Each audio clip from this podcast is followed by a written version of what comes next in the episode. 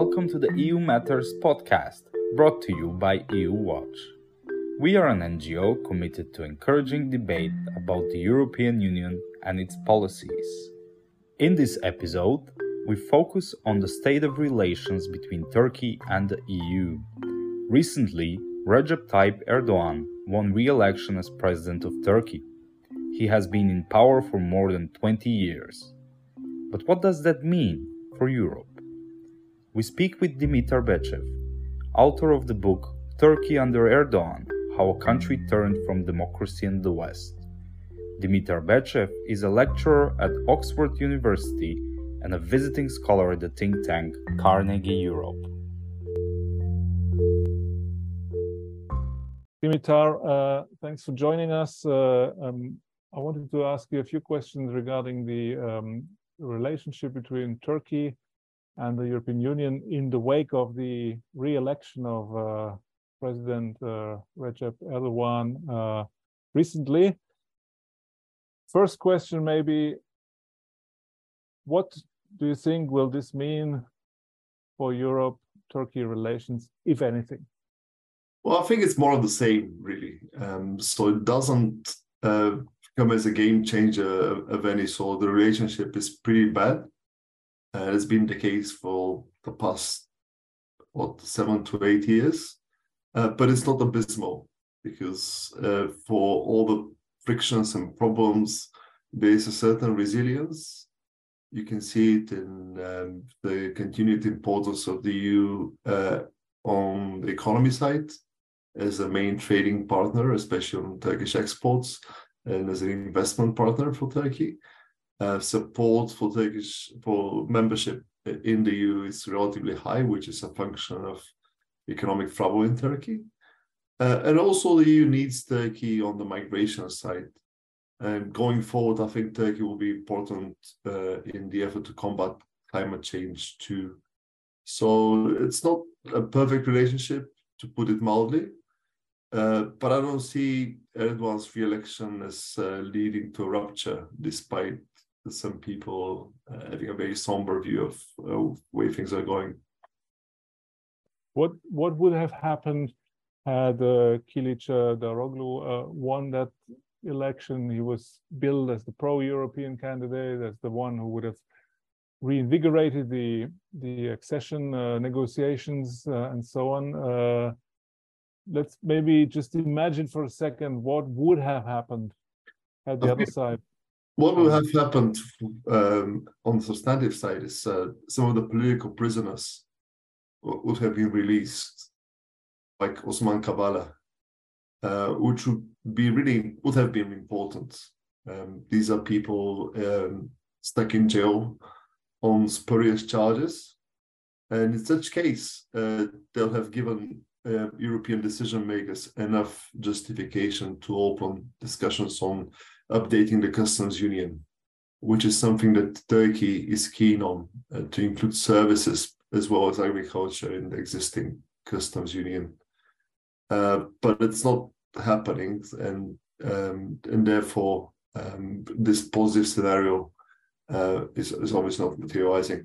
Um, maybe on the negative side, uh, I don't think Kılıçdaroğlu would have um, dramatically revised uh, Turkey's policy in the Eastern Mediterranean, uh, which would have created risks vis-a-vis Cyprus and Greece um, that definitely spill over into the overall EU-Turkish relationship. Hmm. But would you say the enlargement uh, discussion inside Turkey is still alive? Is it still uh, an option, even even though there is a lot of skepticism on the European side that Turkey should eventually become a member of the EU? But is it still a realistic? I don't think it's alive. Honestly, I, don't think it's alive. It has been the case for a long time. Certainly after 2011, maybe after Sarkozy uh, came to power in 2007. Uh, but neither side has interest to terminate the negotiations. It's a perverse situation. Um, actually, Erdogan probably wants the EU to um, pull the plug, as it were, in which case he'll have a justification to say it's not on us, it's on them, they don't want us. And likewise, uh, EU, certain EU members prefer that Erdogan should terminate um, the negotiations, though others uh, have a different view. They see some value, at least in the facade of negotiations. But the end result is these talks are still on the table formally, and nothing is happening really. Um, the, the action is elsewhere, again, customs union, the migration deal, and a number of other tangential policies. Does the EU have any leverage over what is happening inside Turkey? On the, you mentioned the prisoner uh, question, but also the other questions. Or is there is it gone the leverage? It's mostly gone. It's mostly over. Um, we don't live in the same era as in the golden days in the late 1990s and early 2000s. Um, it's very uh, telling that uh, during the campaign, nobody referred to the EU as an anchor. And the EU governments were very circumspect. They didn't want to uh, take a stand because it would have been seen as interference and be counterproductive. Um, but having said that, um, EU is a magnet and there is value, even if without um, exercising political leverage, you can play with conditionality and the fact that their conditions attached to visa liberalization and their conditions attached to the updating of the customs union um, speaks to the, the power of the EU to, to push. And there's also conditionality attached to um, climate change. The carbon border adjustment mechanism is about to kick in in 2026. And it's not strictly speaking about human rights or democracy, but it will put pressure on Turkish uh, institutions to adapt and to uh, implement policies in line with EU's preferences. Mm-hmm. So we shouldn't just write off EU's power to put forward demands and conditions. Has the uh, re-election, uh, or maybe phrase it differently, Erdogan in the past he looked more towards the south, towards the Muslim world, towards even towards Iran. Uh, would you say he could turn around again and look more towards Europe again, as he did maybe 20 years ago when he became prime minister at the beginning of the of, his first uh government, or would you say those days are now over? I don't think there will be a turnaround. Ideologically, people like Erdogan um, feel proximity to the Middle East and also they're um, beholden to this idea that the world is moving beyond the West. It's a multipolar world where Turkey is one of the poles, and in actual fact, it doesn't need to be either with Western Europe and the US uh, or with Russia or with China. It has to be on its own and to play with everyone, including the Middle East. That's that's that's the vision but there's some hard realities at the same time. Um, I mean, I entitled my book, the title is How Turkey Turned Away from the West. But again, the economy anchors Turkey in, in the West. On the import side, China and Russia uh, have a greater share than um, the EU. But on the export side, the EU is the market where Turkey can export. Um, you have the customs union and also you have NATO which despite everything is the ultimate insurance policy for for Turkey uh, facing Russia on, on the other side. So even if you want to be a regional power, uh, want to exert influence in the Middle East, in sub-Saharan Africa, in Asia, um, Europe and the Western connection, I think, remains important. You cannot just undo uh, what has happened over decades, if not centuries. Mm. You mentioned the migration deal, which was sort of controversial in Europe as well. Uh, um, is that a model for other countries now that in the, in the region the EU, the EU will seek to to maybe not impose, but at least to to get similar arrangements with other with other countries in the region? And has that deal helped Erdogan also to stabilize his own uh, power in Turkey, or is it overrated in terms of what he gained from from this uh, from this deal uh, eight years ago?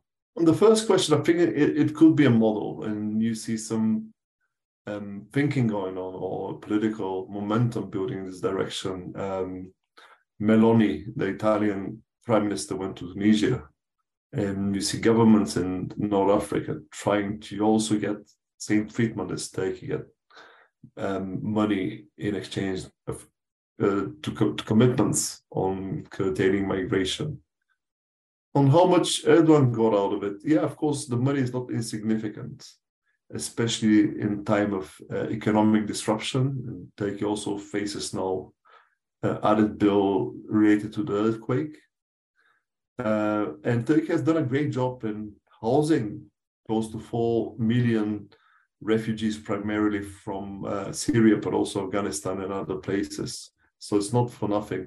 I'm not sure it's stabilized the regime because one thing that is widespread in Turkey is the resentment um, 10 years ago, um, at the beginning of the Arab Spring, or 12 years ago when it started, everyone received Syrians with open hands. Now, political parties are all bidding one another who send more refugees back to, Syria. And Erdogan looks very keen to restore relations to Damascus in order to start sending um, people back if it, if that's feasible at all. So no, the refugee uh, issue in Turkey has exacerbated uh, tensions in society, uh, especially at a time where the economy is not doing very well. Mm. Has Erdogan, 20 years of Erdogan, has, has Turkey's democracy disappeared or will it disappear? Uh, was that the last free election, as some people have said, uh, and then will be further downhill from there, or is that uh, too early to tell?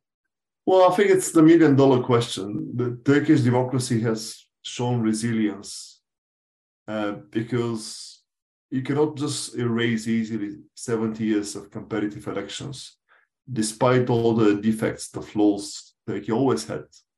Um, an imperfect democracy at best. But people are accustomed to the fact that their vote counts. They take part in political parties. The membership is, is quite high.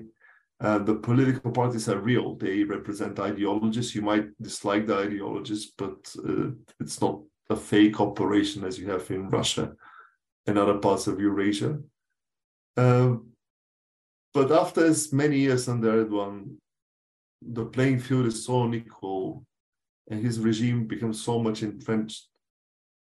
So we've come to the point where you can question the um, notion of free elections. We know the elections were never fair because of uh, all those factors um, access to media, access to state resources. But maybe we've come to also question next time around how elections play on this other metric. And maybe one telling episode will be the forthcoming local election next year uh, in the spring, Erdogan will be pushing really hard to uh, regain Istanbul uh, and Ankara and those big cities he lost in 2019. If it is done in a relatively transparent way without rigging the votes, maybe using the media, using ways to divide the opposition, um, that will be a more positive scenario. But if uh, power is transferred back to the presidential palace, uh, those um, huge municipalities where a lot of money and resources are distributed. So they matter to AKP. If power is transferred in uh, illegitimate ways, that will be really bad for whatever remains of the democratic system. Longer term, I'm optimistic about Turkey that um, eventually, once Erdogan is not there anymore, it will revert to um, this kind of unconsolidated democratic system we used to have, uh, without the rule of law, without transparency, uh, with a huge state capture problem, but still with elections that are free and relatively fair. And mm. eventually we'll get back there, I think. Was this election free and fair, or in, in, in comparison to previous elections? Uh... It was not fair we don't know how free it was because we don't have the full data. For instance, in many, a huge number of rural and small town um, polling stations. You didn't have opposition observers. It, speaks not only about the government; it also speaks to the opposition's incompetence and uh, to build up their operation. But again, it's it's not easy to fight such a regime where the stacks, uh, where the odds are stacked against you, uh, in, in, many respects. Um, were you surprised about the the outcome, the 52? I was surprised because all the polls suggested that the the difference would be much uh, more narrow. I suspected that might be there might be some hidden Erdogan vote, but he won by healthy margin. And my suspicion is that he didn't win by rigging the elections. Maybe he he did he just played all the hands he has. Uh, because again, the system, the setup favors the incumbent uh, in those hybrid regimes. Hmm. Last question: uh, If you would look at the challenges that the European Union has with Russia at the moment uh, and with other climate change, for example, you mentioned uh, energy supply. Uh, does Europe need Turkey? Does Europe need Erdogan more than vice versa? I think it's a mutual dependence. Yeah, short term, we do need Turkey. Uh, energy would be a good example because Azerbaijan now has become a supplier. Of course, Azeri gas cannot replace Russian gas, uh, but Turkey is a transit country, and um, my own country, Bulgaria, that was cut off from Russian supplies, now gets one third of its gas from the Azeris, and without Turkey and Greece, that's possible. Um, same dependence on controlling migration, definitely. Uh, but it's not that EU has no leverage. Uh, it does, uh, because of the economic heft the EU has uh, there.